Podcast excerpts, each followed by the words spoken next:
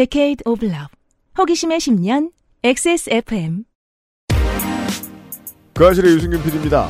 한국을 없애자고 하면 어떤 극우 한국인은 찬성하겠죠. 정치적 의제는 곳곳에 숨어있는 각각의 사정을 드러내며 사람들을 4분 오열시킵니다. 후쿠시마 오염수와 일본 수산물 수입에 대해서는 동해, 서해, 남해안 어민들의 입장이 다르고 수협중앙회와 지역별 수협의 입장이 다르며 대도시와 영세어업인의 입장이 다릅니다.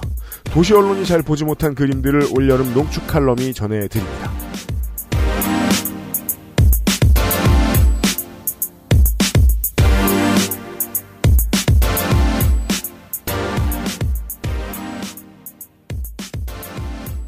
에디터는 막댓 사수가 뭔지 알고 있습니다. 그런 거죠. 여기까지만 하고 그만하겠습니다가 120번 반복되는 것 같은. 가급적 공식적인 설명. 온라인의 일부 패배자들이 본인의 패배, 더 나아가 실패한 인생 전체를 부정하고 인정하면서 생기는 심리적 타격으로부터 본인을 보호하는 데 쓰는 기술입니다. 쓰는 법은 쉽습니다. 마지막 글, 마지막 댓글, 마지막 인용 RT를 자기가 하고 이기지 않았어도 승리 선언을 하는 것이지요. 심판도 없고 공론장도 좁은 온라인의 논쟁을 많이 경험해본 사람들이 장착하기 쉬운 스킬로 본인의 실제 세상살이를 더욱 팍팍하게 만들고 더 나아가 실제 세상도 더럽힙니다. 이런 사람들이 막대 사수와 함께 철저히 따르는 원칙 중에는 사과 안 하기가 있습니다. 사과를 하면, 특히 진정성을 담아 사과를 하면 그것이 곧 패배이고 나를 싫어하는 악당들이 그때부터 나를 지배하려 든다는 판세 분석이 이유입니다. 성악설에 기초하자면 일부 맞는 분석입니다. 문제는 본인이 정말 잘못했을 때도 저 원칙을 지킨다는 거죠. 막댓 사수나 사과 금지 같은 원칙이 요즘은 오프라인 세상에서도 횡행합니다. 이런 학부모, 이런 유명인, 이런 공인이 활개를 치고 다니면 온 사회가 이 스킬을 함께 익히고 갈고 닦지요. 윤석열 대통령은 아직도 잼버리 파행에 대해 사과하지 않았고 아마 앞으로도 하지 않을 듯하고요. 전임자의 자격으로 소셜을 통해 사과한 문재인 전 대통령의 메시지에 대해 정치 공세라며 막댓을 사수하고 있습니다. 정치에서 지지 않는 거 좋은 일이죠. 덕분에 30%대의 지지세가 무너지지 않고 있기도 하고요. 다만 국민들을 이겨먹으려 드는 정치 세력이라는 인상이 오래 갈 텐데 이게 정부 여당에 도움이 될진 모르겠습니다. 8월 셋째 주 금요일에 그것은 알기 싫다를 시작하도록 하겠습니다. 어제의 이야기를 이어가도록 하겠습니다. 어제는 사회학의 이야기를 했고 윤세민 에디터죠? 네, 안녕하십니까. 윤세민입니다. 오늘은 농촌 아니죠. 어촌의 이야기를 내수면 어업인이 나와가지고 해드리도록 하겠습니다. 네, 어제는 내수면 어업인이 비교적 고생을 많이 한 정보들이고 오늘은 그냥 이제... 다 쿡 찌르면 나오는 얘기들입니다. 그렇죠. 네. 원래 전공, 원래 메이저. 잠시 후에 만나보시죠. 그것은 알기 싫다는 눈 건강에 도움을 줄 수 있는 QBN 루테인 아스타잔틴, 실천하는 사람들을 위한 노트북 한국 레노버, 경기도 김치의 진수 콕집어 콕김치, 한 번만 써본 사람은 없는 빅그린 프리미엄 헤어케어에서 도와주고 있습니다. 여행 많이 다니자던 아내, 중학교 올라가는 첫째, 늘 내 걱정뿐인 우리 부모님. 사랑하는 사람들을 위해 늘 건강하자는 그 말 꼭 지키고 싶습니다. 건강을 천연스럽게 큐어바이 네이처 QBN. 병풍 추출물 70%, 비오틴, 판테놀 4가지 과일 추출물. 이 모든 걸 하나로 빅그린 시카 샴푸. Big Green. 중건성용 탈모 샴푸 빅그린 시카. 또 어려운 이름의 샴푸를 내놨습니다. 빅그린이. 나 지지난주에 샀는데? 빅그린 아누카 니치 샴푸 대용량 출시 기념 50% 할인! 아무 이유라기에는 그래도 출시 기념이니까 봐주겠습니다. 일정은 8월 17일부터 27일까지고요. 웬일로 열흘밖에 안 하네요. 행사 제품은 아누카 샴푸 앤 트리트먼트 50% 할인입니다. 빅그린에서 처음 출시되는 향기나는 샴푸가 성원에 힘입어서 이번에 대용량 1000ml를 출시했거든요. 저의 최근의 배움. 거품이 원래 바글바글한 걸 좋아하지도 않았지만 네. 그래도 거품이 좀 나면 뭔가 까만 기분이 든다라는 생각은 아직까지 가지고 있다가 최근에 샴푸를 쓰던 양의 3분의 1로 줄여봤거든요. 네네. 그럼 거품 같은 거 안 보이죠, 눈에? 그렇죠. 근데 두피가 더 깨끗한 거예요. 충격받았습니다.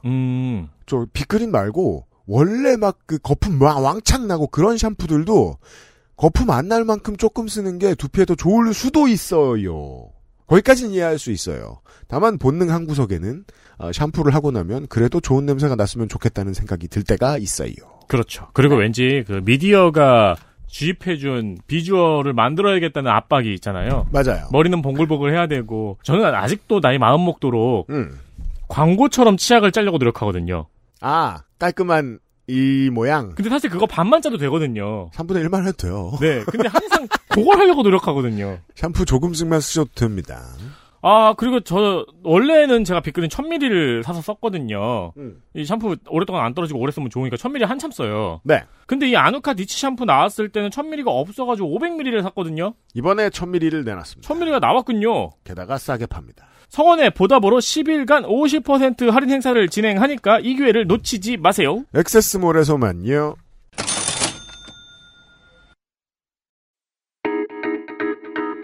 진하게 우려낸 농축칼럼.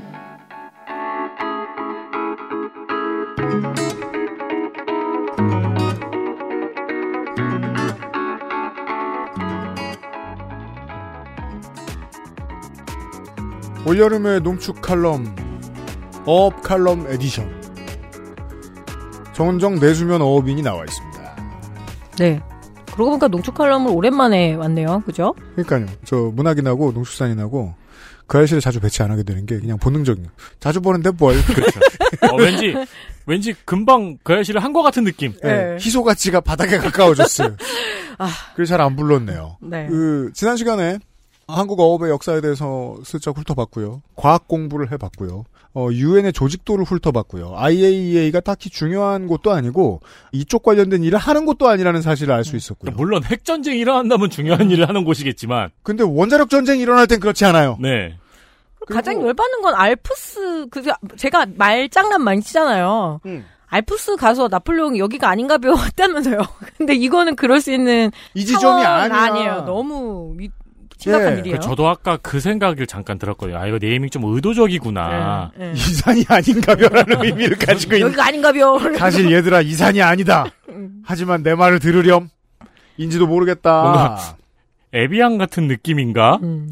어업이 먹고 살기에 아무것도 손에 쥐지 않은 나라에게는 꽤 중요하기 때문에. 그래서 열심히 발전시켰고, 원양어선도 그런 이유로 실력을 키워왔고, 하지만 그때의 영광은 온데간데 없고 결정적으로 사망 선고와 비슷한 일은 2011년 동일본 대지진 때 일어났고 이미 한국의 어업은 큰 타격을 받았다 정도까지 정리를 했고요. 근데 그때 한국의 어업이 타격을 이미 한번 받았다는 거는 처음 알았네요. 그리고 감척 사업도 그래서 거의 국가가 1조 정도를 투입을 해서 한번 그건 한번 다룬 적 있어요. 예. 저희가. 크게 구조조정을 했습니다. 그러니까 작은 선단들을 정리를 하는 거죠. 한국에는 피해가 네.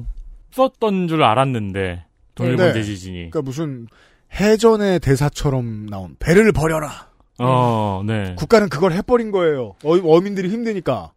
IMF 때 왜 작은 소상공, 왜 작은 제조업들을 막 무너졌잖아요. 그래서 가정이 파괴되고 삶은 파괴됐지만 그때 재벌들도 탄생을 많이 했잖아요. 네. 왜냐하면 밀어주고 땡겨주고 합쳐줬으니까. 그렇죠. 그게 국가 역할들을 했던 거죠. 맞습니다. 예, 수산업도 그런 면이 없지 않아 있습니다. 자, 또 정은정이 쓴 칼럼 읽기로 시작할 텐데요. 이게 뭐 어디다 쓴 거예요? 이것도 예 페이스북 쓴 거만 안 읽을 거야? 아니요. 지난주에 했었던 경향 칼럼 9.0 대지진도 몰랐으면서 그 칼럼의 일부입니다.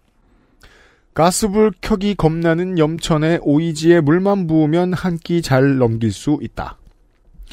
이게 무슨 소리예요? 그러니까 오이지 그냥 아니 염천이 무슨 의미예요? 염천이요? 더운 날 그걸 소금이 빠져나올 만큼 더운 걸 염천이라 뜨거울 염자 염천이잖아요. 제가 정은정 농축산인에 비해서 그 어휘가 부족해요. 어휘가 좀 가난해. 그걸 염천이라고 하더라고요. 염천. 농축산인 글에 제가 가장 많은 감명을 받는 부분 중에 하나인데요. 어휘가 정말 다양하고 모르는 어휘를 되게 많이 쓰셔가지고 통사적으로 넓죠. 예, 예. 할매 말이요. 한국어 사용에 대해서 굉장히 많은 걸 배우게 돼요. 요새 소셜에서 제가 전 세계에서 말도 안 되는 그림 그리는 사람들 이상한 농담 그림 많이 보니까 최근에 요거 트렌디 하거든요. 오이들의 세상에 네. 오이가 출근했다가 집에 와가지고 넥타이 풀었는데 좀비 아포칼립스가 일어나가지고 그거 본 것 같아요. 맞아요. 네. 오이지들이 살아있는 오이를 잡아먹고 다니는 염천이 거주 뜨거운 여름, 뜨거운 여름? 네. 네, 피클이 좀비. 아무튼 오이지의 물만 부으면 한 끼 잘 넘길 수 있다. 사계절 내내 요긴한 오이지는 꼭 담가먹고 살았건만 올해는 소금이 없어 포기했다. 후쿠시마 원전 오염수 해양 방류 이야기가 나오자 소금을 쟁이면서 소금이 귀품이 되었다. 소금 품귀 현상에 대한 우려에 6월 초 해양수산부에서 원전 오염수 이슈 때문이 아니라 비가 자주 내려 생산량이 줄어든 탓이라는 뜬금없는 해명이 나왔다. 마트와 염전 창고에 소금이 바닥나면서 개인 판매량까지 제한하던 때였는데 말이다. 별나라에 사는 듯한 해명을 듣자니 국가가 보호해줄 것 같지 않아 각자 도생뿐이다 싶어 그나마 할 수 있는 소금이라도 사두자 했을 뿐이다. 2011년에도 소금 대란을 겪었다. 당시 동일본 대지진 여파로 후쿠시마 원전 사고가 나자 창문을 꼭꼭 닫고 소금부터 사들였다. 그때도 소금 사재기가 얼마나 어리석은 일인지 전문가들이 한마디씩 보태며 비과학적 괴담 신봉자 아줌마들이 일으키는 소란 정도로 취급했다. 굶떠서 소금도 못 구했던 나는 내륙 출신으로 바닷가 생선을 즐기지 않으니 다른 이들보단 수월하게 살 수 있다며 정신승리로 12년간 살았다. 이게 소금 대란을 가지고 어떤 대중의 무지 취급을 하잖아요. 근데 신났어요. 근데 할 수 있는 게 소금을 쟁이는 것밖에 없기 때문인 거죠. 생선이야 냉동실에 넣어봤자 길어봤자 1년일 거고, 예, 그렇잖아요. 뭐 건어물 정도 사는 거고, 그러니까 유일하게 이런 사태에서 통제할 수 있는 영역이 소금이었기 때문입니다. 유통기한이었으니까요, 소금은. 근데 제가 이 칼럼을 쓴 의도는 그거였어요. 지금 국가는 어떤 의미에서 수산업 문제로 이걸 굉장히 좁히고 싶어 하잖아요. 후쿠시마 오염수 방류 문제를. 네. 그런데 그게 아니라 전반적인 그런 어떤 사람들의 소비 심리 문제, 그리고 농업에도 문제가 있을 수 있습니다. 예를 들어서 장류를 어떻게 할 것인가. 장류. 된장, 간장, 고추장. 그렇죠. 예. 아니, 자, 이 질문에 대한 전제를 깝니다. 닌겐이 바다 없이 어떻게 살아남느냐. 그렇죠. 그리고 김치, 장아찌. 자, 이런 거 엄청 좋아하잖아요. 장아찌는 또 몽고 간장을 붓잖아요. 아니 그리고 그러면 일단 그거 다 소금이잖아요. 소금이 없으면 아무것도 못 먹잖아요. 그러니까 그렇죠. 바다를 믿지 못하는 김치는 존재할 수 없어요. 네. 그래서 벌써부터 절임 배추 공장들의 걱정이 굉장히 크다고 합니다. 제 고향 인근인 괴산군이 절임 배추 산업으로 상당히 커요. 네. 김치 공장 많습니다. 네. 괴산에. 그리고 실제로 신안 천일염을 취급하는 데가 농협이에요. 신안군 농협. 천일염 되죠. 농협이 있어요. 근데 소금 확보가 안 될 경우에 상당히 어려운 거죠. 하다못해 사회복지시설들이 김장을 담가서 이 먹거리 취약계층들하고 나누잖아요. 네. 근데 거기서 벌써 연말 걱정을 하는 거예요.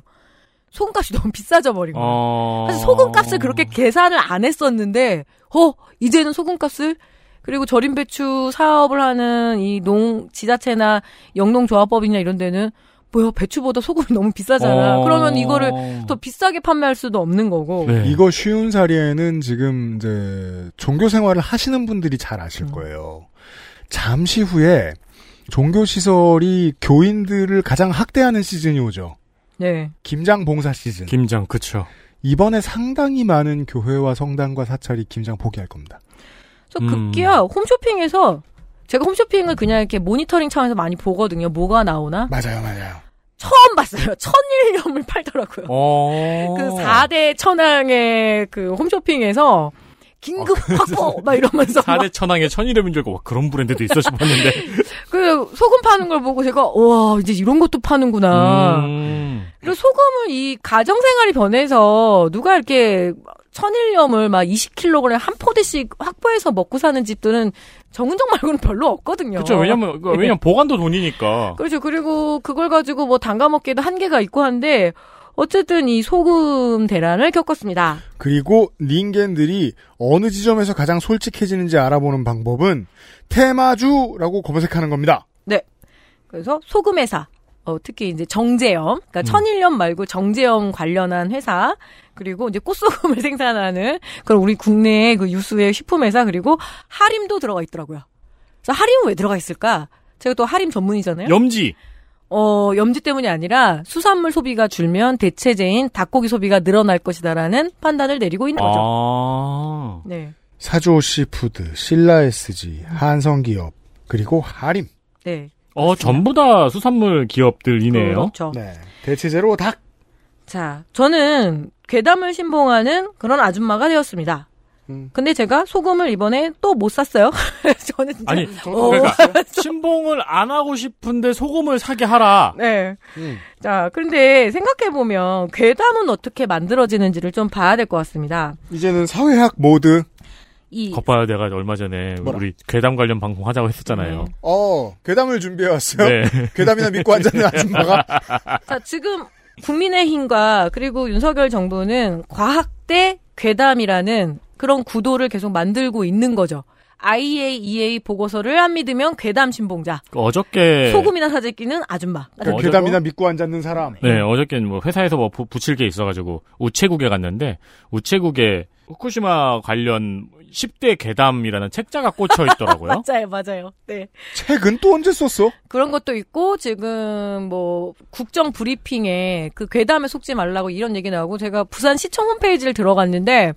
엑스포를 유치하는 그 갈매기 로고가 있고 그 밑에 부산 수산물의 오늘 방사능 수치 제로 이렇게 써 있는 그런 거를 계속 실시간 그거 매번 씁디다. 예, 부산광역시 홈페이지에 옛날에 뭐 인구탑처럼 계속 네. 그러고 있더라고요. 자, 괴담은 어떻게 만들어지는가? 일단은 이 도시괴담이라는 장르가 있습니다. 이 이유가 있어요. 삼풍 백화점과 성수대교를 겪은 나라이기 때문인 거죠. 그 당시 인터넷에 오고 가는 도시괴담들의 특징이 있어요. 예를 들어서 삼풍 백화점에 갑자기 뭐 그 전날 꿈에 할아버지가 나와서 절대로 뭐 어딜 가지 마라 뭐 이런 꿈을 꿨더니 안 가게 뭐 자기 살아남았다. 그따위 보도들 네. 중앙 일간지에 많았어요. 예, 그리고 그러니까 이게 약간 웹소설처럼만 이런 괴담들이 내가 겪었어 혹은 우리 아는 사람이 그랬었대 이러면서 많은 괴담들이 나오거든요. 상품 관련 괴담 막 그런 거 있었죠. 그 인근 지하철역에 상품백화점 쇼핑백을 들고 네. 지하철역을 배회하는 귀신이 있다. 맞아요. 그런 괴담도 거기 있었고요. 거기 이제 댓글에 그런 댓글 있죠. 쇼핑백 우리 집에도 있다. 네. 최고의 괴담은 그 천륜을 무시하고 거기 위에 지은 아파트에서 대통령이 나온다는 겁니다. 그렇죠. 이 도시괴담에는 과학적인 심리 구조가 있습니다. 즉 뭐냐면 경험해보지 않은 데에서는 괴담이 만들어질 수 없다라는 거죠. 일종의 우주괴담? 나는 별로 뭐. 그러네. 아니 불에 데워봐야 불과 관련된 괴담을 만들죠. 예, 여고괴담 시리즈가 계속 히트를 칠 수 있었던 거는 우리나라의 학교 현실이 여고괴담에서 나온 것보다 더욱더 혹독했기 맞아요. 때문입니다. 네. 그래서 이 학교의 문제를 드러냈었잖아요. 그래서 인류는 핵 문제를 겪어봤습니다. 히로시마 그리고 쓰리마일 그 섬 쓰리마일 섬에도 있었고 그리고 1986년에 가장 최악의 사건이죠. 체르노빌 사태가 있었고요. 그리고 후쿠시마도 겪었습니다. 그래서 그 여파도 너무너무 잘 알고 있습니다. 방패장 건설 문제로 오래도록 갈등이 있잖아요. 한국에. 구럽도 옛날에 그 위도 쪽에 그래서 뭐냐면 그런 얘기들도 해요. 아니 그러면은 뭐 방패장을 왜 건설해? 다 바다에 뿌려버리지. 뭐 이런 이야기가 나올 정도로. 즉 뭐냐면 분노하고 격렬하게 반응하는 것은 그렇게 느끼도록 우리의 심리 구조가 과학적으로 준비가 되어 있기 때문입니다. 이것은 제가 하는 것이 아니라 심리학자들이 이야기한 거예요. 네. 즉 광우병이 무엇인지 알고 있었어요. 지금 뭐 광우병, 괴담, 사드 괴담 이렇게 얘기를 하는데 광우병은 혹시라도 먹게 되면 어떻게 된다라는 것을 알고 있었고 있었던 사건이잖아요. 그리고 우리는 알고 있죠. 방사능의 이 피폭 피해는 어느 정도의 위력을 갖고 있는지 알고 있습니다. 네. 휘둘리는 감정은 늘 역사적 맥락이 있고요. 그래서 전쟁이 무서운 거잖아요. 이러면서 어떻게 될까요? 막 이러면서. 네. 이 체현된 위험에는, 그러니까 예를 들어, 그러니까 제가 그 말씀을 드리는 거예요. 선풍기 괴담과는 차원이 다른 거다라고. 지금 이렇게 대중들이, 후쿠시마 오염수 관련해서 수산물에 어떻게 돼가지고 내 몸에 어떻게 돼, 이 괴담에는 과학적인 맥락들이 분명히 있다라는 것을 오늘 얘기하고 싶었어요. 네. 네. 이 칼럼 일부는. 읽어보죠. 네. 그 전에. 부안군은요. 방패장 때문에 힘들었고요. 후쿠시마 때문에 지금 힘들고요. 잼버리 개최했어요. 그렇죠. 예. 개고생이네요. 자. 이 칼럼은 언제 쓴 거야요? 지금 계속 같은 칼럼에 조각조각 찢어놓은 겁니다. 더 보죠. 네. 지금의 사태가 과학적 사고를 하지 못하는 헛소동이라 하지만 1945년 8월 아버지 어릴 때 히로시마에 원자폭탄이 떨어졌다. 이제 2023년 8월에는 원전 오염수가 흘러나올 차례인가. 내가 초등학생 때 텔레비전 뉴스로 체르노빌 원전 사고 소식을 들었다. 그리고 딸아이가 체르노빌 때 내 나이가 되자 후쿠시마 원전이 녹아내렸고 한 집안의 3대가 핵 문제를 목도한 셈이다. 정상적인 과학이라면 과학 설계의 총아인 원자력 발전소는 적어도 딸아이 세대에는 무너지지 말아야 했다. 그리고 이제는 원전 오염수 해양 방류의 안전성은 과학적으로 검증되었다며 괴담에 휩쓸려 소금 미역 사재기 하지 말고 생선이나 더 구워 먹으라 한다. 광우병과 사드는 괴담이었을까요? 즉 괴담이다라고 이야기를 하는 거는 뭐냐면 그러니까 사람의 사고방식의 위계질서를 결정을 하는 거죠. 이성 중심의 그러니까 과학적인 사고방식을 하는 사람에게는 이 몸으로 느끼는 공포, 불안함 이런 건 되게 하찮은 거죠. 그래서 이 몸으로 통과하는 것들의 위계 문제를 얘기하고 이 머리형 사고방식의 문제, 감정적으로 느끼는 불쾌 이런 것들에 대한 멸시인 거죠. 네. 맞아요. 근데 이거는 위계라고 할 수가 없습니다. 몸이라는 어떤 그 총체적인 하나의 우주가 반응하는 거잖아요. 네. 근데 늘 무시하죠. 어휴, 저게 감정만 있는 인간들, 본능만 있는 인간들. 뇌로만 사고하는 것이 상당히 고차원적인, 그래서 늘 이런 과학의 위계 질서라는 부분들에 대한 좀 불쾌함이 좀 있습니다. 어떤 정치적 견해는 감각기관을 무시하는 것으로서 자신이 이성적이라고 믿으려드는 네. 멍청함을 가지고 있는데 그때 내놓는 레토릭, 예를 들어 지금처럼 소금 미역 사재기 하지 말고 생선이나 더 구워 먹어라. 이 얘기는 위계를 활용한 관료적 으름장에 지나지 않아요. 이게 어떻게 과학적인 사고죠? 자, 사드가 괴담인가? 적어도 그건 있었습니다. 성주 주민, 성주군 주민들의 분열과 갈등은 지금 계속되고 있고요. 그리고 그 고통은 몸의 문제로 남아 있습니다. 아니, 붙들려 끌려나가는 어르신들 네. 봤잖아요. 과학과 픽션, 사실과 믿음, 그리고 위험과 괴담의 이런 이분법에서 감정은 늘 본능적이고 하위적인 것이라고 멸시당하고 있지만 자, 문화적 맥락에서 보게 된다라면 감정은 뭐랄까요? 그러니까 저는 이 사태를 몸의 사회학적인 측면에서 보아야 된다고 생각을 해요. 일단은 이제 제가 사회학 전공자다 보니까 근대 사회학, 즉 이성 중심의 사고 방식에서 벗어나서 영역은 더욱더 확장돼야 된다라고 이야기를 하거든요. 네. 몸의 영역, 그러니까 기존의 어떤 근대 그 학계에서 무시됐던 몸이나 감정의 문제를 사회학적으로 구조적으로 규명할 수 있고 맥락을 지을 수 있다라는 것이 최신의 논의입니다. 여전히 머리 중심의 사고방식으로 논문을 쓰면 이렇게 얘기할걸요. 이론 공부 좀 더 하지. 언제적 얘기를 하고 있는 그렇죠. 거야? 라고 사회과학계에서는 이야기를 하고 있어요. 점점점 과학기술이 발전을 하게 되면서 뇌의 문제도 많이 밝혀지고 있고요. 감정의 문제도 많이 밝혀지고 있고요. 그러니까 이거는 괴담을 신봉하는 게 아니라 새로운 어떤 과학적인 태도라는 거죠. 본능이 과학일 수 있다라는 거죠. 네. 예, 본능적으로 이거 되게 위험한데 위험을 감지하는 거잖아요. 아니 그걸 예측하는 게 현대의 사회과학이잖아요. 그렇죠. 내일 이 시간에 홍소라 교수하고 이런 얘기를 나눠요. 스포일러. 프랑스의 지자체들이 장애를 4가지로 분류한 다음에 여기에 알맞는 숙박시설과 레저시설에 등급을 매기고 있는 작업에 대해서 얘기해요. 근데 이게 어떤 거하고 밀접하게 관계가 되어 있냐면 신체 기관과 감각에 대한 정치적 결정. 네. 신체 기관과 감각에 영향을 받는 정치적 결정과 무척 관련이 있거든요. 예를 들어 휠체어 이용자가 엘리베이터 버튼이 잘 안 눌러지고 키오스크 버튼이 잘 안 눌러지는 건 신체적인 문제, 감각기관의 문제, 받아들이는 문제지만 이걸 낮추기로 결정하는 건 정치의 영역이에요. 그렇죠. 예, 정치인이 그러지 않기로 하죠. 그건 감각을 무시하기로 하는 거거든요. 근데 이걸 모바일로 말하면 UX를 X같이 만들겠다는 뜻이고 나쁜 UX는 버림받아요. 시장에서도 정치로도.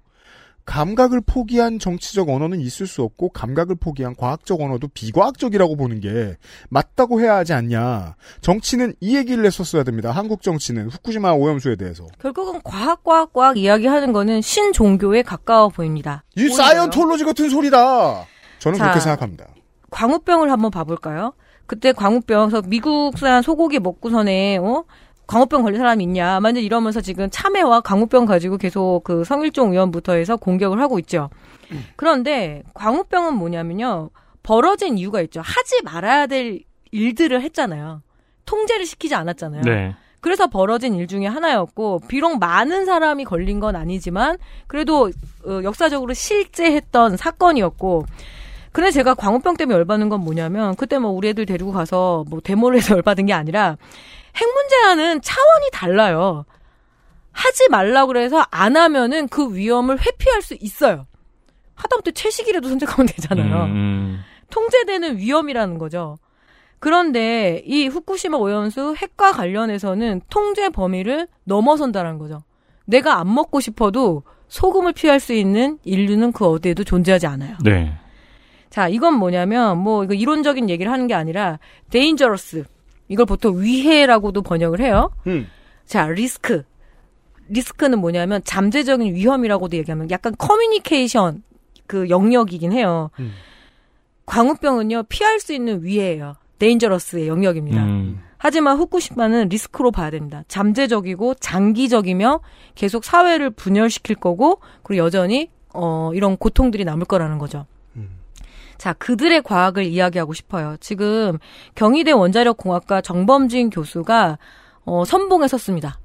과학의 선봉. 그리고 나머지 이제 제가 이제 말단에 있는 거죠. 그 소금이나 사재기는 그런 이제 괴담 신봉자 아줌마가 그 사람의 말을 하는 걸 봤습니다. 일단은 우리나라에서 되게 잘 나가던 학과들 중에서 찌그러진 학과 중에 대표적인 게 조선공학과. 그리고 원자력공학과가 있습니다. 원자력공학과. 왜 아무래도 인류가 다 줄여야 된다 이러면서 하니까 예전에는 부흥 시절에는 하는 게 괜찮지만 지금은 약간 고민이 되는 거잖아요. 네. 자, 이 원자력학회의 좌절과 부흥의 당사자인 것 같아요. 한국 원자력학회의 부회장입니다. 자, 과학을 근데 이 사람이 KBS에 인터뷰를 하는데 어떻게 얘기하냐면, 과학을 과학으로만 봐야지 사회, 정치, 경제, 역사적인 색안경을 끼고 보면 과학이 보이지 않는다라고 얘기하는데, 저는 이게 가장 황당했거든요. 자, 이거 해석해드릴 필요가 있어요. 네. 이걸로 고민을 하시는 많은 분들을 위해서. 사회, 정치, 경제의 역사적 기준보다 과학을 정치적으로 더 높은 권력에 둬주세요라는 말이에요. 네. 자, 여튼 과학은 정범진 교수에게 그겁니다. 숫자의 문제로 보여요. 아니, 그걸 연구하는 과학사회학이 있지 않나요? 그리고 시민과학이라고 하는 거죠. 과학도 정치적으로, 문화적으로 통제받아야 될 영역이다라고 수십 년 전부터 얘기 나왔습니다. 네, 아예 네. 학문이 있잖아요. 네. 그러니까 이 말은 과학을 중세시대 종교의 위치로 두고 싶단 소리예요. 어딜 감히 우리한테 나웃을 해. 자격도 없는 것들이. 자격은 누구한테만 있어? 우리한테만. 이거 검찰 레토릭 아닙니까, 대한민국에? 과학의 우상화 작업이라고도 할 수 있을 것 같습니다. 즉, 과학은 뭐냐면 기준치 이하의 규준을 제시를 하면 이렇게 얘기를 하더라고요. 농약을 친 농산물도 먹지 않느냐라고 얘기를 하더라고요. 그리고 갑자기 또 유기농 얘기를 하더라고요. 이런 거 저런 거 다 피하고 싶으면 유기농을 먹는 거 아니냐. 그러니까 즉 선택의 문제라고도 보는데, 제가 열받은 거는 돈의 문제가 걸려있다. 유기농 먹으려면 돈이 더 들어가잖아요. 같은 값이면 다 유기농 먹지. 예. 어쨌든. 그리고 이건, 벌레가 없는데 굳이 농약을 치겠어? 예. 그리고 뭐랄까요. 과학이라는 거를 가설을 세워놓고 그거를 검증하는 과정이잖아요. 계속 똑같은 그 실험을 반복을 해서 이 결과가 흔들려서는 안 되는 게 결국 과학의 지위를 얻는 건데, 제가 묻고 싶은 건 9.0의 지지는 왜 기준치에 들어가 있지 않았느냐라는 것을 묻고 싶은 거죠. 그죠. 근데 그 시절에 과학의 수준이 그랬던 거예요. 9.0 지진이 날 줄은 몰랐던 거지. 이미 과학의 실패죠. 네, 그렇죠. 현대과학은 실패하지 않았느냐, 실패한 적이 있지 않느냐는 반문에 답할 수 없고요. 이게 이것 때문에 고민하시는 분들이 많길래 제가 좀 딴 얘기를 많이 하게 되는데, 그래도 과학이라고 하면 옳은 거 아니야? 라고 생각하시는 분들에게 정범진 교수의 인터뷰 일부를 보시죠. 조선일보와의 인터뷰입니다. IAEA가 일본에 유리한 판단을 내린다는 주장도 나온다. 기자의 질문입니다. 정범진 교수는 이렇게 답합니다. 공신력 있는 국제기구인 IAEA가 거짓말을 한다면 세상에 어떤 자료를 믿겠나. 자, 이거 과학적인 표현 아닙니다. 정치적인 말이죠. 공신력 있는 국제기구 IAEA가 원자력 발전 문제로 공신력이 있는 국제기구가 아닌데 거짓말하는 거잖아요. 이건 정치적인 필요가 있기 때문이잖아요. 과학을 정치 밑으로 두고 싶다는 말은 정치적으로 과학을 이용하고 싶다는 말이에요. 따라서 그 말처럼 비과학적인 말이 없습니다. 종교를 붙들고 권력을 유지하기 위해서 많은 말을 했던 중세시대의 종교인들은 종교가 기본적으로 가지고 있는 약자를 도우라는 가르침을 저버렸어요. 종교적이지 않았어요. 정치적이었다고요. 지금 과학 수호 외치는 사람들보다 정치적인 사람 드뭅니다. 이걸 이해해야 돼요. 네. 도와주셔서 감사합니다. 네. 그래서 저는 과학에 지금 나 할 일 다 했어. 괴담 수능 잘했죠. 예, 괴담 수능 동네 주민 바보 2. 예, 저는 네. 생선은 비록 안 좋아하지만 소금에 절인 채소를 추앙하는 사람으로서 매우 걱정스럽습니다. 저 일본식 오이지. 예. 그 부르는 이름 뭐지? 아세요? 기억하세요? 일본식 에디터? 오이지요? 아, 그 우레장아찌. 오이를 망치와 손으로 부순 다음에 중국식. 예. 그래요? 일본도 그런 거 있긴 해요. 저는 그걸 오사카랑 도쿄에서 먹어봤는데 너무 맛있어가지고. 그거 저기 오이 칼등으로 부숴가지고. 네. 네. 소금, 참기름, 네. 깨. 그 저기 양꼬치집에서 파는. 집에서 해봤는데 그 맛이 안 나가지고 내가 정말 대성통곡했네. 소금. 소금 없으면 사람은 죽습니다. 그리고 그래서 유기농 소금 고르라고. 참 진취적인 발상입니다. 해충이 없어요. 한국에. 네. 별을 갉아먹는 해충이 아무것도 없어. 근데 기준치 이하의 농약은 괜찮아요. 네. 그렇기 때문에 메뚜기를 좀 풀겠습니다. 왜냐면 기준치 이하 농약은 괜찮으니까요. 괜찮죠 여러분? 그 얘기잖아요. 그죠. 그러니까 오랜만에 이 원자력 그계의 마이크가 쥐어졌습니다. 제가 보기엔. 네, 신나 보여요. 네. XSFM입니다.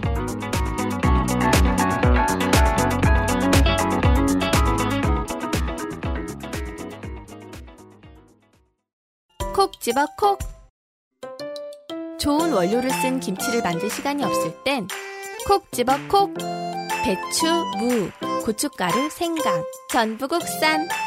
다시마, 홍합, 표고버섯도 아낌없이 쓰죠. 그러니까 김치가 생각날 땐 콕 집어 콕.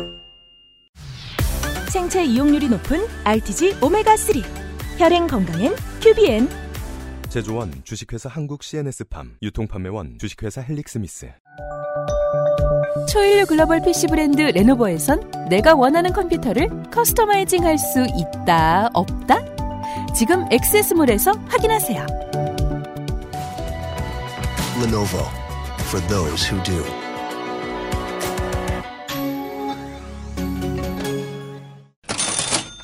왜 사람들이 레노버 노트북을 살 때 액세스몰을 들렀다 가는가 모르시는 분들을 위한 안내. 액세스몰을 경유해서 XSFM 쿠폰을 사용해서 노트북을 구입해보세요. 방법은 액세스몰에 레노버 페이지로 가서 노트북 상품 보러 가기를 클릭. 그럼 레노버몰로 갑니다. 레노버몰에서 마음에 드는 노트북을 장바구니에 담아요. 요 과정이 보통 금방 안 끝나요. 저 같은 경우는 한 2, 3일 정도 걸렸어요. 당연하죠. 노트북을 장바구니에 담는 건 원래 시간이 오래 걸려요. 그렇습니다. 그리고 결제 전에 쿠폰 코드를 입력합니다.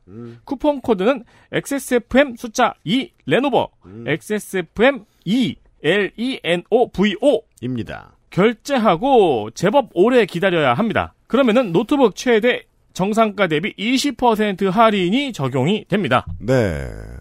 웬만한 대형 상점에서 할인하는 가격은 요걸 따라오기 힘듭니다. 그리고 웬만한 대형 상점에서 할인하는 거는 이유가 있어서거든요. 그렇죠. 여기는 그냥 액세스몰이라서예요. 그렇습니다. 간혹 쿠폰 적용이 되지 않는 모델이 있는 경우가 있어요. 간혹. 요거는 중국 본사의 프로모션이 걸려있는 경우입니다. 그렇습니다. 그리고 배송 일자가 조금 시간이 걸리는 경우가 많습니다.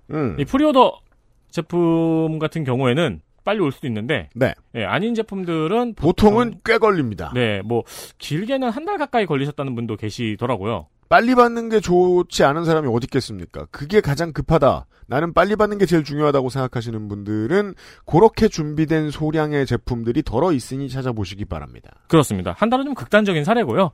보통 1, 2주 정도 걸리나 보더라고요. 네. 그리고 레노버 프로스토어에서는 법인, 사업자, 임직원 전용에게 더 좋은 조건의 구매가 가능합니다. 반드시 액세스몰 페이지를 경유하셔야 됩니다. 그래야 우리가 벌어요. 왠지 일에 능률이 좀 안 오른다. 몸이 좀 안 좋고 밥을 먹고 나니까 졸립다. 네. 노트북 때문입니다. 그럼요. 다 노트북 때문입니다. 그렇습니다. 네.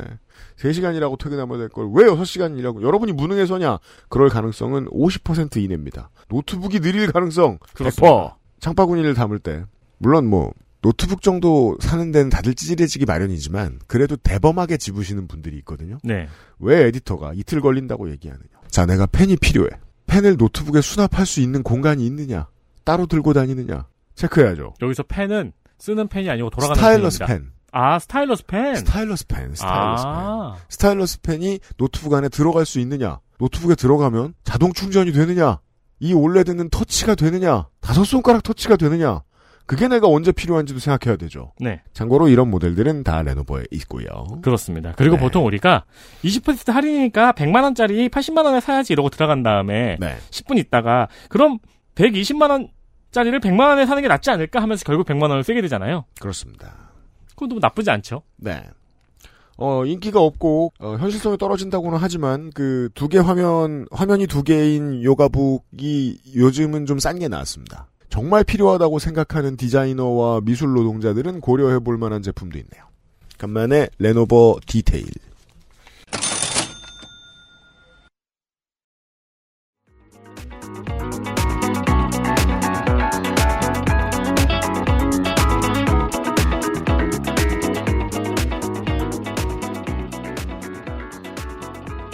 저는 여기서 제 영역으로 다시 돌아와서 누가 여기에 저항하고 싸우고 또 누가 수능을 하는가. 우리나라가 3면의 바다를 끼고 있는 나라잖아요. 그러면 세 가지의 마음들이 있더라고요. 일종의 이제 볼게요. 제가 크게 두 개로 분류를 했어요. 제주도의 저항과 부산을 비롯한 부울경의 수능이라고 이렇게 이야기를 할게요. 자, 제주도를 일단 봐볼게요. 제주도의 어민은 3,460명입니다. 남성에 비해서 여성들이 거의 2배에 가까워요. 우리가 이해하는 그대로죠. 예, 뭐 돌과 바다와 여자들이 많습니다. 어가 인구는 6,352명 정도예요. 그리고 제주업의 상징인 나자먹, 그러니까 바닷물로 뿅 들어가자 하는 나자먹. 해녀들은 2021년을 기준으로 보니까 3,437명이 남아 있습니다. 사실 대가 끊기고 있다고 보시는 게 네. 맞습니다. 왜냐하면. 예. 70세 이상이 2,146명이고 그 통계를 보니까 30대에는 한 10명? 뭐 이렇게밖에 와, 10분이 계시네요. 등록을 하는 해녀 학교 이런 그러니까 게 있었으니까. 저는 이제 그분들 인터뷰 같은 것도 보고 그랬는데 뭐랄까 그 예고에서 해금 배우는 엘리트 학생 마인드예요. 아, 네. 그렇구나. 전통 기능인. 나자업은 중요한 문화 유산이기도 하고요. 그렇잖아요. 예. 네. 그리고 가장 지속 가능한 어업 방식 중에 대표적으로. 자, 제주도의 특징이 있어요. 내일은 해남에서 온 홍소라를 만나겠습니다. 네. 관광업이 중요하다는 건 뭐 제가 중언하지 않아도 될 것 같고 수산물 제조업. 그러니까 물고기를 잡아서 이걸 가지고 어떻게 가공하느냐 봤더니 냉동을 일단 가장 많이 합니다. 냉동 찾고. 네, 냉동해서 유통을 하겠죠. 그리고 염장. 그러니까 소금을 뿌려가지고 말리는 정도. 그러니까 왜 우리 옥돔 같은 거 반건조해서 그렇죠, 말리는 그렇죠. 거. 아주 단순한 산업 구조를 갖고 있어요. 2차 가공 영역에 있어서도. 제주네. 자, 그렇다라면 부산으로 넘어가 볼게요. 부산은 제주도보다 훨씬 더 많은 인구를 갖고 있습니다. 과연 부산의 중심 산업이 수산업인가? 라고 말할 수는 없을 것 같습니다. 그럼요. 해양이죠. 자, 부산에는 어가가 1,816가구, 어가 인구는 4,266명, 남녀 비율은 비슷해요. 인구는 제주보다 많지만 어가 인구는 즉 고기를 잡아서 먹고 사는 사람들은 저 기장이나 이런 일대에 1,555가구 정도밖에 안 된다는 거예요. 많이 없네요 생각보다. 많이 없습니다. 300만의 메트로에 이 정도 비중이면 의미 없는 수준이라고 봐야 되겠죠. 그렇지만 제주도와 부산은 그러니까 같은 수산업 카테고리로 묶기는 어려워요. 하지만 해양도 더 중요하고 가공업은 많아요. 어묵. 그렇죠. 아, 액젓. 어묵, 액젓, 어묵의 수도. 그리고 자갈치 시장, 유통. 그러니까 가장 많은 생선을 수입하고 이것을 다시 전국으로 흩어내는 역할들 하는 거예요. 우리나라 고등어. 고등어는 제주도에서 제일 많이 잡히고 위파는 다 부산에서 제일 크게 하거든요. 그렇다면 유통산업으로 넘어가면 주요 산업이 됩니다. 당당한. 예, 그래서 유통산업이기도 하고 물론 이게 수산업에선 잡히긴 하지만 그러니까 수산업의 그 지위가 달라요. 제주도하고는 좀 다른 거죠. 네. 물에 들어가서 잡느냐가 중점이 아니라 이미 잡혀진 생선 그거는 수많은 나라에서 오는 생선들을 2차 가공해서 유통하는 그 업이 되게 큰 거죠. 명란도 되게 크거든요. 예. 제주도의 어간은 1차 산업, 부산에서는 대도시의 유통업. 그래서 이 남해, 즉 제주도와 그리고 전남의 완도군과 신안군과 그리고 부산은 좀 다르다. 그러니까 우리가 동해, 남해, 서해를 묶을 수가 없더라고요.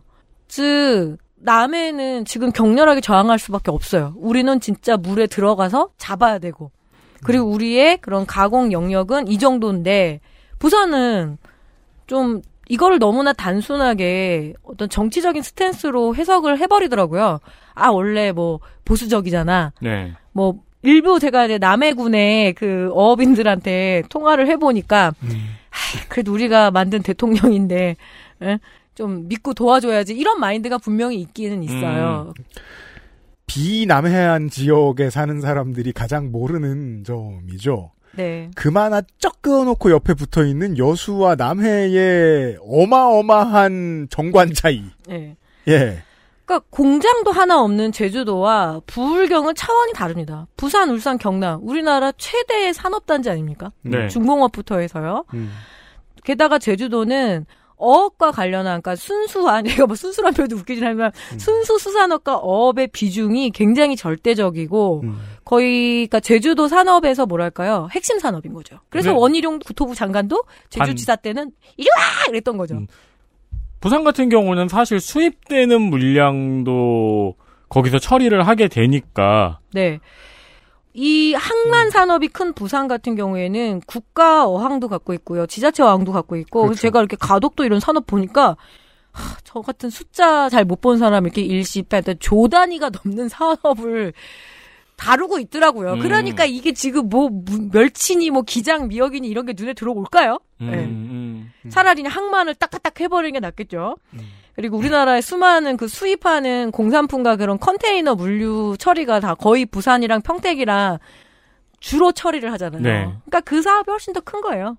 그래서 제가 지난주에 말씀드렸던 것처럼 수산업과 해양을 좀 구분해 주십사라고 계속 말씀을 드린 거고요. 그래서 수산업이 가장 활발하고 종사하는 사람들이 많은 지자체, 전남에서 이제 뉴스에서 뭐 중간에 사회면에 조금씩 나오셔가지고 관심 없으셨으면 못 보셨던 분들도 많을 텐데 신안이나 진도완도의 어민들은 해상 시위를 했어요. 네, 꽤 크게 했습니다. 해상 시위 잠깐 말씀드리면 쉽게 선택할 수 있는 부분 아닙니다. 왜냐하면 전 본 적이 없어요 그동안. 유가가 너무 비싸서 한번 배를 띄우는 게 상당히 어려워요. 예. 근데 퍼포먼스를 할 필요가 있었다는 거 아니에요? 하객진으로 하셨다고 이렇게 대대적으로 그러니까 홍보를 하시더라고요. 네. 여기에 또 하나 있습니다. 우리나라의 원자력 발전소가 이 부울경 지역에 굉장히 밀집되어 있습니다. 전 세계 어느 것보다 가장 많은 밀집도를 보인다라고 뭐 고리 원전부터 그렇죠. 해가지고요. 네.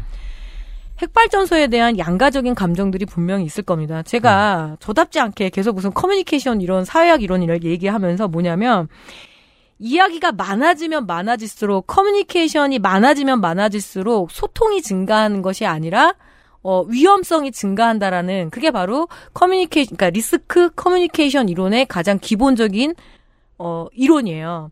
극우 탄생 이론? 예, 원자력, 방사능 이 이야기가 나오는 것 자체가 부울경 입장에서는 좋지 않습니다. 아, 네, 오히려 해결하기가 더 어려워요. 그리고 그 전에 오래전에 이제 만약에 이렇게 나오면 기장에 맞다 고리원전 이렇게 해서 계속 대중들이 원자력 발전소와 부산의 그 어업을 연결하는 것에 대해서 상당히 불쾌해 하겠죠. 네. 기장 사람들의 복잡한 마음이죠. 그래서 그냥 이게 조용히 지나갔으면 하는 그런 마음들도 없지 않아 있는 것 같아요. 그렇다면 동해로 한번 가볼까요? 네. 자, 되게 진행을 네. 여행 프로그램처럼 약간 6시 대화 같잖아요. 동해로 한번 가볼까요? 자, 좋은 동해. 얘기는 아니에요. 강릉 대표적으로 강릉만 좀 보겠습니다. 네. 강릉의 그 반응들은 아직 멀었다. 뭐가요? 동해에 오려면 자, 보통 이렇게 하면 해류가 일본과 먼저 일본에 풀어지겠죠. 그 다음에 태평양으로 갑니다. 그리고 필리핀으로 갑니다. 그리고 나서 한국에 오는 그 순서인데 동해가 은근 한참 뒤더라고요. 네네. 맨 마지막 순서죠. 자, 빠르면은 2년 안에 도착한다라고 얘기하기를 하는데 해양과학 기술원 같은 경우에는 4년에서 5년 정도를 예측을 하더라고요. 근데 여기서 가로 열고 제가 써야죠. 삼중수소만. 그러니까 나머지는 어떻게 할 거냐. 알프스에서 걸러내지 못하고 나온 것도 어떻게 할 거냐. 서울대에서는 210일 만에 도달한다고 얘기했어요. 한국에.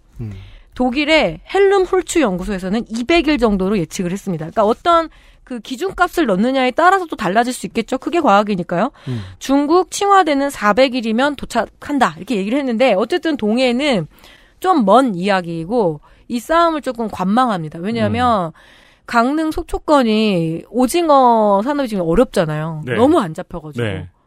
그래서 이번에 저 러시아 쪽 가서 잡는 거에 대한 고민들이 있거든요. 그래서 큰 선단들이 러시아에 가서 오징어를 잡아오기로 했고 우리나라 동태는 못 잡, 그러니까 명태는 못 잡게 아예 결정이, 그러니까 절대 잡으면 안 돼요. 그거는 지금 10년 넘게 계속 키우고 있죠. 네, 그래서 잡으면 안 되고 여러 가지로 동해 산업이 이번에도 처음 알았어요. 저는 어촌 하면 다 같은 건 줄 알았더니 굉장히 어족이 단순하대요. 근데 남해는 양식도 하잖아요. 네. 해조류도 풍부하잖아요. 네. 갯벌도 있잖아요. 그죠. 니는 생선도 있잖아요. 근데 동해는 감정이 안 그래요. 우리는 갖고 있는 게 오징어랑 명태였는데 명태는 지금 안 되고 몇 개 안 되는데 오징어는 이제 원양어업이 됐고. 예, 네, 그리고 이제 중요한 어떤 관광산업 있잖아요. 수도권과 가깝다라는 그 문제. 여기는 다른 면에서 이 이야기가 계속 많아지는 게 더 스트레스다. 아... 제일 해류는 늦게 도착할 거고 우린 잡을 게 별로 없는 데고 그리고 우리는 원래 장사는 오호츠크에 가서 할 거고 네, 여러 가지로 동해의 속내는 또 다르더라고요. 당분간은 서퍼들을 양식하고 있으니까. 네. 그렇죠. 자, 그렇다면 서해권으로 가볼까요? 서해에서는 전북권을 끼고 있는 서해가 있고요. 서천과 서산 이 일대의 서해가 다 있어요. 당진부터 해가지고. 네. 근데 서해에 가장 큰 문제가 있죠. 바로 길 건너면 핵발전소가 빼곡하다라는 거. 중국에. 그렇죠. 네. 문제가 있고 그리고 북한의 황해북도와 가깝습니다. 그렇다 보니까 뭐냐면은 슬금슬금 조중동에서 물타기를 하고 있더라고요. 야, 북한에서 거의 우라늄을 뭐 행군 그 물이 흘러나온다던데? 뭐 이러면서 중국 핵발전소 문제가 더 문제가 아니야? 라고 하면서 근데 의외로 이게 서해권에는 먹힐 만한 이야기인 것 같아요. 혐오를 네. 절로 돌리겠다! 그러니까 기본적으로 이제 총선이 다가오니까 이것도 계산에 집어넣어야 됩니다. 네. 경기 서부 일원과 인천의 도서 지역은 원래 국민의힘이 해먹을 수 있는 곳이죠. 여기서 지지 않겠다는 각오가 있고요. 그 외에는 이제 충청권 싸움을 지난번에 연승을 했으니까 웬일로 이걸 좀 더 가져가고 싶다는 의미도 있고 태안 서산 당진 보령은 기본적으로 국민의힘이 잘 이기고 네. 자민당이 잘 이기는 곳입니다. 거기까지 가면 돼요. 왜냐하면 전남의 다도해 지역의 정서는 영 다르기 때문에 남해안의 정서를 지금 공유하니까요. 그리고 혹시 뭐 서해가 이렇게 안쪽으로 들어가 있다 보니까 이 해류의 문제에 있어서만큼은 조금 자유롭다라고 보는 네. 면도 있는 것 같아요. 결국에는 동해, 남해, 서해권의 어민들의 합심? 단결? 이거는 처음부터 불가능해 보였습니다. 이거는 진짜 어촌 사회학의 관점에서 볼 필요가 있고요. 그렇다면 여기에서 여기를 다 아우르고 있는 수협이라는 조직을 봐야 될 것 같습니다. 제가 지난번 마지막 농축칼럼이 농협을 분석한 거였는데 네. 수협이에요. 수협은 수협. 농협과 다르지 않습니다. 궁금하시면 농협판을 좀 참고해 주시면 좋겠어요. 원래는 농협에 소속돼 있다가 돈을 조금 살림을 내줬어요. 그래 나가거라 이러면서 네. 1962년에 나왔고요. 그리고 국가가 1987년 그 민주화 전에는 지정했어요. 뿅 하고 자 가서 네가 수협 조합장 해라. 아, 조합장을 예. 내렸군요. 예. 낙하산. 자 여기서 일단은 하나 정리를 해드릴게요. 가장 많은 그러니까 어민들의 그 의견들을 취합하고, 물어보니까 다 반대한대. 우리 이러다 다 죽어. 지금 너무 수산물도 안 팔리잖아. 어떻게 할 거야? 그러면 그 의견을 모아서 수협은 원래 집회를 하려고 했습니다. 그게 보도가 나왔을 게. 예. 2022년에 그 당시에 이렇게 얘기했어요. 수협 관계자가 일본 오염수가 방출되며 한국 수산물을 기피하게 돼서 소비가 뚝 끊긴다며 강력하게 대응해야 한다라고 얘기를 했어요. 그 당시에 지금은 노동진 수협중앙회장이고 그 당시 작년에 3월 8일 3월 며칠 날 이제 그 조합 선거들이 있었으니까 이제 바뀐 거죠. 그 전에 임준택 수협중앙회장은 국정감사까지 나와서 오염수가 방류되면 우리나라 수산물의 수출이 모두 중단되고 국민 생명 안전도 위험하다라고 이렇게 이야기를 했습니다.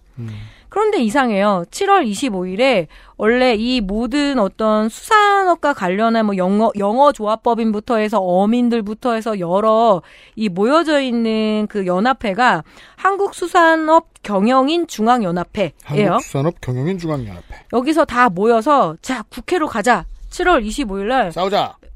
삭발 계획도 있으셨고요. 여러 가지 계획들을 했대요. 근데 그 당시 갑자기 집회가 취소됩니다. 핑계는 장마와 폭염 문제였어요. 에헤이. 그리고 언제로 하기로 했냐면 8월 4일이었습니다. 얼마 전이네요? 네. 근데 이 집회도 석연치 않은 이유로 취소가 되었습니다. 오. 그래서 여기에서 특히 제주와 전남권 어민들의 불만이 터져나와서 각 라디오에 흥분하신 그 진한 사투리를 가지고 인터뷰를 한 거죠. 네네. 지금 수협중앙회는 정부의 눈치만 볼 뿐이다. 우리의 의견을 받아들여주지 않는다라고 이야기를 하고 있어요. 자, 오염수 방류에 직접적인 피해를 입은 이들이 바로 어업과 수산업계잖아요. 특히 직접 채취를 해야 하는 어민들의 경우에는 바다에서 직접 이 바닷물을 만지고 해녀들은 실제로 많이 마시게 된대요.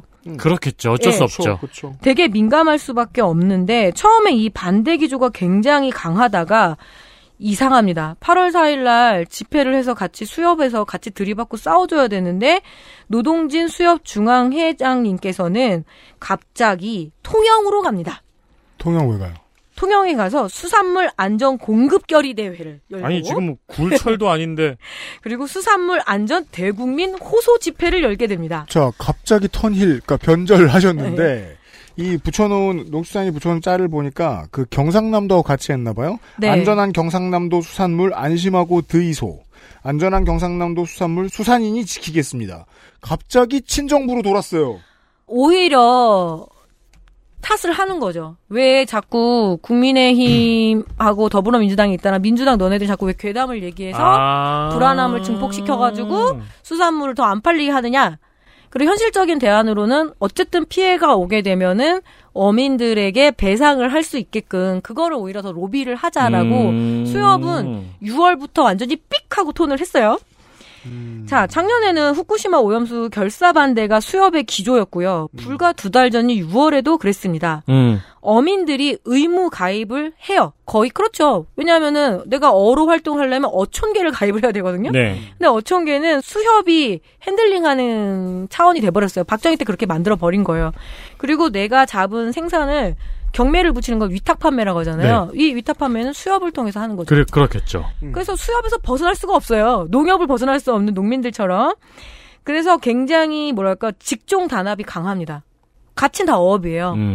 단일성이 강한 조직인데 조합원들의 의견들을 이렇게 지금 전체 조합은 아니고 특히 남해랑 제주도 어업권의 의견들을 좀 무시를 하고 있는 거죠. 남해에서도 전남부.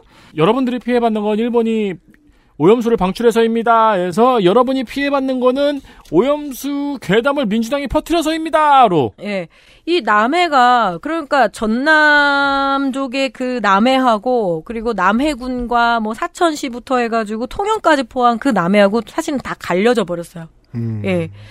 두어 달 만에 극적으로 이 수협의 입장이 변한 이후에는 정부 통제를 받을 수 없는 그 수협의 오랜 흑역사가 있기 때문입니다. 일단. IMF 때 1조 1,580억 정도의 공적 자금을 투입을 받아요. 딱 망하게 생겼거든요. 그래서 지금도 열심히 갚고 있어요. 그래서 TF팀도 있어요. 공적 자금 갚는 TF팀이 또 따로 있고. 재작년 국정감사의 홍문표 의원 자료에 따르면 자, 수협의 지역조합 임직원 2명 중 1명이 횡령, 배임, 인사비리 문제로 다 감사를 받고 있습니다. 2명 중 1명이요? 예. 그러니까 비리 범죄율 50%. 단일 조직으로는 최악의 부패 조직입니다. 그러네요. 그리고 지금 노동진 수협중앙회장은 며칠 전에 증거 불충분으로 사실 날아갈 뻔했거든요. 네. 사법 리스크가 굉장히 컸습니다. 그 이유도 룸살롱에서의 성접대 문제였습니다. 근데 증거 불충분, 불기소 처분이 나와서 이 중앙회장을 하게 됐는데 여러 가지로 이 문제가 계속 전인 그 중앙회장은 어떤 일이 있었냐면 여기 수협 지금 본부가 중앙회가 잠실 쪽에 있거든요. 송파 쪽에. 네. 봤어요. 네, 그럼 중앙회장이 숙소를 마련해줘야 돼요. 근데 되게 비싼 그 강가가 내려다보면 완전 노른자예요. 막 전세금이 엄청 막 18억 막 되게 비싼 거였어. 16억인가? 근데 거기에 집주인이 중앙회장님의 사위였습니다. 네. 그런데도 안 잘려요. 그게 바로 수협입니다. 자, 어쨌든 현재 이 수협은 정부의 지원 없이는 존립이 굉장히 어려운 그런 상황이고요. 오랫동안 정부의 통제를 받아왔었고 지금 공적자금 들어가 있고 이런 부정부패 많고 어떻게 하게 되겠어요? 저는 독립운동은 할 수 없을 거라 생각합니다. 전임 회장, 그 수협중앙회장, 일본에 강력하게 항의하기를 희망했던 인물도 작년 10월에 보은 인사로 보이는 따뜻한 데에 갔어요. 무려 바르게 살기 중앙운동 협의회 회장이 됐습니다. XSFM입니다.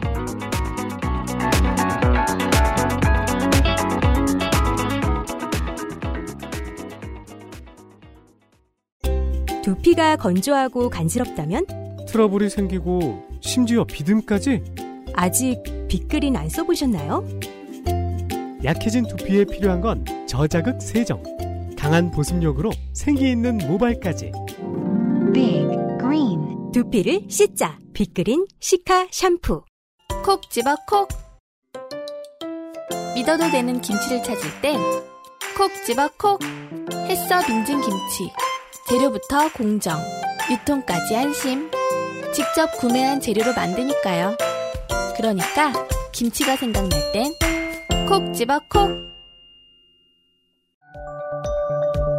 펴서, 접어서, 눕혀서, 뒤집어서. 태블릿처럼, 때로는 메모장처럼. 세상에 없던 노트북 레노버 싱크패드 X1 요가 시리즈. 실천하는 당신을 위한 노트북입니다. Lenovo. For those who do.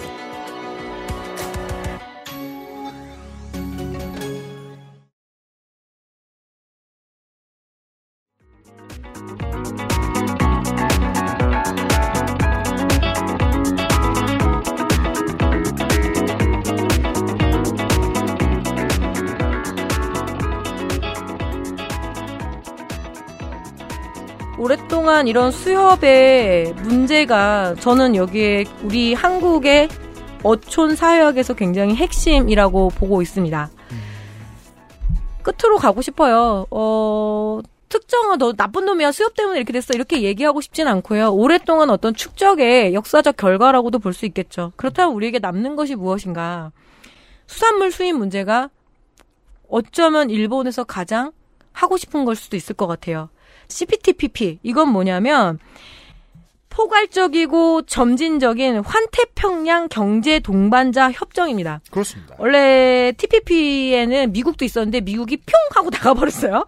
자, 그래서 도망쳤습니다. 자, CPTPP 가입국에서는 주로 농산물을 많이 취급을 합니다. 95% 이상이 농수축산물이에요. 자, 수산물에 대해서는 100% 관세율을 철폐를 해야 되거든요. 네. 우리나라가 가입을 했고 했으니까.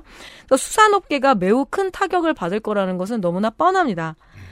특히 수산업계에서는 이 WTO 체제가 그거잖아요. 니네 보조금 주지 마. 왜 보조금 줘서 우리 공정하게 거래를 해야 되는데 왜 보조금을 줘서 저 산업을 지원하지? 이게 핵심이잖아요. 그렇죠. 타국의 가격 경쟁력을 무너뜨리니까. 그래서 보통 뭐냐면 아주 여러 가지 이유로 보조금을 주죠.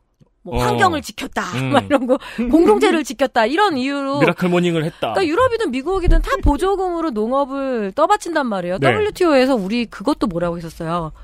로컬 푸드를 학교 급식에 넣었잖아요. 왜냐하면 그거는 지역의 시민들이 낸 세금이니까. 근데 그거를 가지고 뭐라고 할 수도 있었거든요. 하기도 하거든요. 자, 그럼 뭐냐면 이 수산 보조금이 여러 가지 형태로 들어와요. 예를 들어 유류에 대한 지원이라던가 어떤 팜촉이라던가 국가가 돌보지 않으면 금방 무너질 산업이 수산업이라고는 제가 계속 말씀을 드렸죠. 그래서 최대한 이 수산물, 마지막 수산물과는 먼 곳에서 주려고 하는 거군요. 그렇죠. 맞아요. 수산 보조금 폐지에 대해서 가장 우려하고 있어요. 우리 그래도 어느 정도 어떤 직불금 형태도 뭐든지 좀 떠받쳐줬던 그 다양한 이유로 들어왔던 그 알량한 보조금마저 없으면 현재 한국 수산업, 어업은 굉장히 어려운 상태인 거죠. 그러면 이것도 공공의 축소네요? 그렇죠. CPTPP 주도국이 일본입니다. 뭐 일본은 여전히 뭐 예전만큼은 아니라고 하지만 전 세계의 3위예요. 부자 나라입니다. 자, 방사능 오염수 방류 지역인 후쿠시마산 수산물의 개방 압력은 같이 쌍둥이로 들어올 겁니다. 오염수 방류가 안전하잖아. 그럼 수산물도 안전하잖아. 야, 니네 왜 이거 안 받아? 이거 CPTPP 협정에 어긋나는 건데? 라고 이야기를 할 겁니다. 그런데 여기에 윤석열 대통령과 정부는 오염수 방류에 대해서 우리가 찬성한 적이 없다라고 이야기를 하면서 동시에 안전하다고 국민들께서 생각하실 때까지 수입을 안 하겠다라고 하는데 네. 안전하다고 국민들이 생각하시거나 국민들이 까먹으시는 순간 들여오겠다. 근데 방류를 용인을 하면 수산물도 같이 들여오겠다라는 뜻이거든요. 이거 두 개를 뗄 수가 없어요. 그렇잖아요. 자, 이래서 안전 프레임이 굉장히 안 좋은 거죠. 대만은 CPTPP에 가입하기 위해서 일본의 요청에 따라서 후쿠시마산 식품을 수입했습니다. 진짜요? 네네네. 그럼 뭐냐면 한국도 분명히 조금 이 여론 가라앉고 약간 자포자기 상태 올 때 있잖아요. 그렇게 되면 우리도 어쩔 수 없이 받아들일 수밖에 없다는 거죠. 시간 문제가 돼요. 이거는 통상 문제잖아요. 아니, 후쿠시마산을 수입을 하는 나라가 이미 하나가 있다면 네. 아니, 전 세계 아무데도 안 받으면 모를까. 지금 정부는 의도적으로 수산물 수입에 대한 워딩이 많아지는 걸 원하지는 않는 것 같습니다. 3중수소 문제 계속 이걸로 아예 이가 안전하대요. 막 계속 이걸로 차라리 떠들어주는 걸 바라고 있을 수도 있겠어요. 자, 일본도 걔네 말로 표현으로 원전 오염 처리수가 안전하다. 후쿠시마 수산물도 안전하다. 그러니까 수출해라. 이래야만 하는 거고 그래야지만 일본 자국 내 어민들도 설득할 수 있습니다. 네. 아, 그것도 그러네. 네. 은근히 우리가 일본산 많이 먹어요. 도미. 네. 가장 대표적이죠. 그리고 생태탕 할 때 생태. 그런 것도 있고요. 그리고 명란 같은 경우에도 같이 많이 서로 왔다 갔다 하고요. 여러 가지로 어업권으로 따지자면 일본과 한국을 그렇게 딱 자를 수가 있나? 뭐 이런 생각이 들 정도. 거기다가 이렇게 무슨 아파르테이트처럼 큰 장벽을 설치하지 않는 이상. 그리고 은근 거기도 회 좋아하고 우리도 회 좋아하고. 그렇죠. 여러 가지로 복잡해요. 일본 수산물을 받아들일 수밖에 없는데 가리비도 많이 들어오고요. 이 문제는 저는 조금 통상 전문가들이 더 이야기들을 많이 해야 되고 경제적인 문제가 분명히 여기에 속내의 핵심 문제이기 때문에 오늘 저는 좀 얘기를 드리고 싶었습니다. 네. 마지막으로 얘기를 해볼까요? 게임에서 최종 승자는 누구냐면 판돈이 가장 많은 아랍 왕자라는 얘기가 있습니다. 버틸 때까지 버티는데 네. 판돈이 없는 거잖아요. 예를 들어서 순간 2011년에 그 당시에 동일본 대지진 터지고 40%의 소비량이 줄고 위판 가격이 40%가 떨어졌을 때 누가 버틸 수 있을까요? 그래도 소위 말하는 굉장히 큰 배를 갖고 있고 큰 냉동 창고를 갖고 있고 시민들이 자포자기하고 생선을 다시 먹기 시작하는 한 1년? 최소 1년에서 한 2, 3년 동안 버틸 수 있는 사람들만 버티게 될 겁니다. 그럼 지금 70세 이상의 고령의 어민들은 탈어하거나 파산하거나 중간에 돌아가시거나 그럼 그 다음에 네. 이분들이 받던 수산물 지원금은 네. 그 다음에 기업들한테 갈 수도 있겠네요. 많이 뭉쳐지겠죠. 그래서 이 수산업계 충격파를 견딜 만한 자본력을 가진 이들이 누구인가? 마지막으로 말씀드릴게요. 수협중앙회장은 대형 선단의 선주들이 많이 뽑힙니다. 그건 기업이 아니고 거기로 가겠네요. 여러 가지 이해관계들을 갖고 있는 사람들이 그동안의 수협들을 주물러 왔고 수협은 어민들이 거의 의무 가입하다시피 하는 조직이기 때문에 제 깜냥에서 3중수소가 이렇다 저렇다라고 말씀드릴 수는 없지만 기본적으로 지금 벌어지고 있는 어촌사회의 혼란과 고통에 대해서는 잠시나마 전할 수 있을 것 같아요. 네. 네. 사회학을 외면하는 과학이 비과학적이라는 말씀을 드렸고요. 일단 그거 하나만 남아도 전 성공이라고 생각하고요. 끝으로 전해주신 이야기에서는 요 그림이 이해하는 게 그나마 쉬우실 겁니다. 기본적으로 한국 정부는 지금 정부도 CPTPP에 그렇게 적극적이진 않습니다. 완전히 적극적이진 않습니다. 우리나라 제조업 일대의 두려움에 대해서 알고 있기 때문입니다. 하지만 갈 겁니다. 왜? 보수신보 할 것 없이 FTA는 했거든요.